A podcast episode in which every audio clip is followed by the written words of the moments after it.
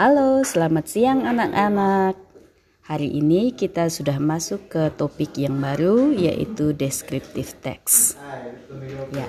Minggu kemarin Ibu sudah sempat kirimkan file PowerPoint ya disertai dengan penjelasan.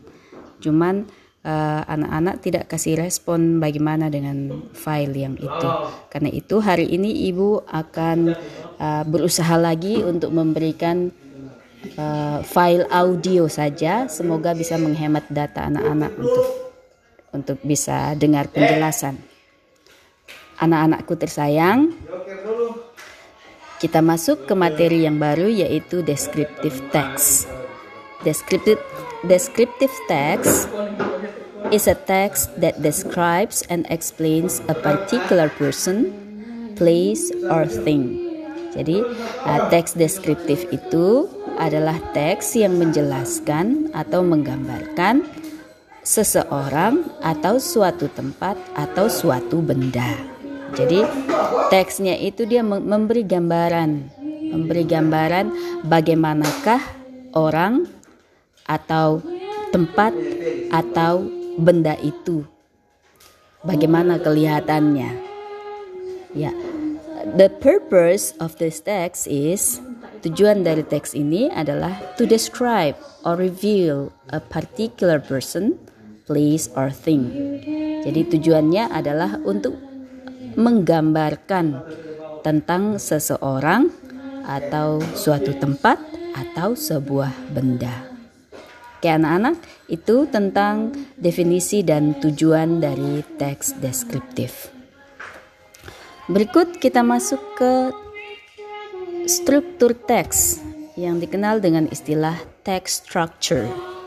The text structure of descriptive text is Struktur teks dari teks deskriptif adalah yang pertama identification.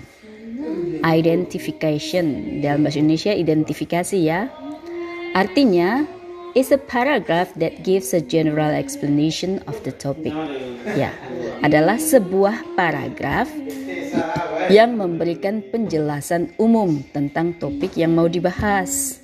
Nah, biasanya identification ini uh, duduknya di paragraf paling pertama dalam sebuah uh, teks ya.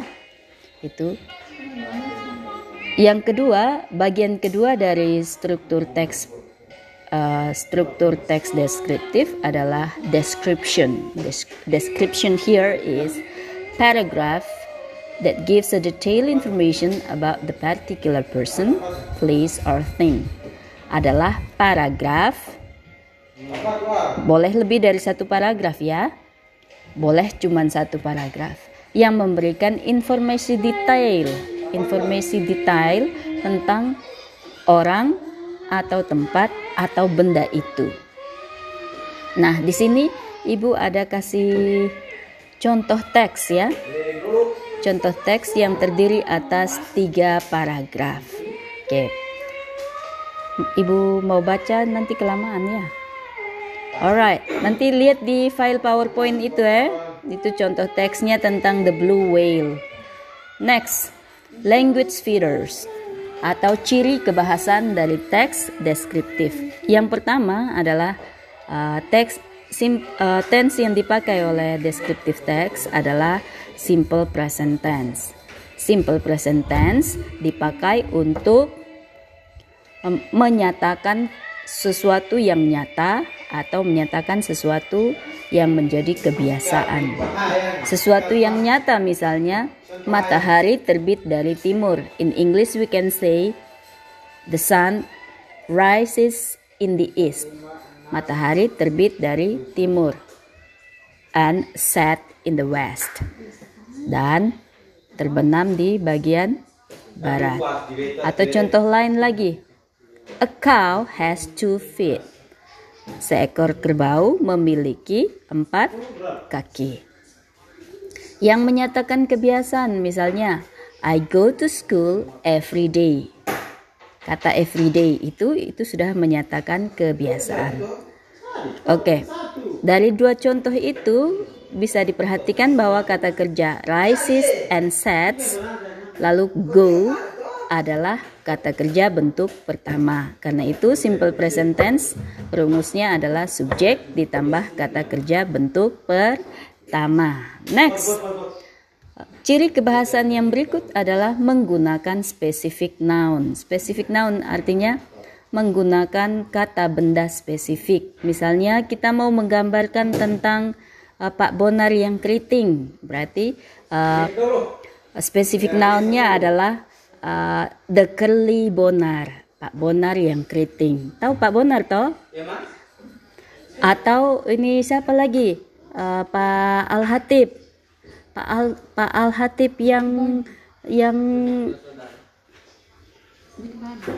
Pak Al Hatib yang gendut misalnya. The fat Al Hatib ya jadi ini apa? Curly bonar atau fat al hatib itu disebut specific noun. Atau kita mau gambarkan tentang SMA negeri 12 yang cantik. The beautiful SMAN 12 of Kota Kupang gitu. Cantiknya SMA 12 Kota Kupang. Itu disebut specific noun.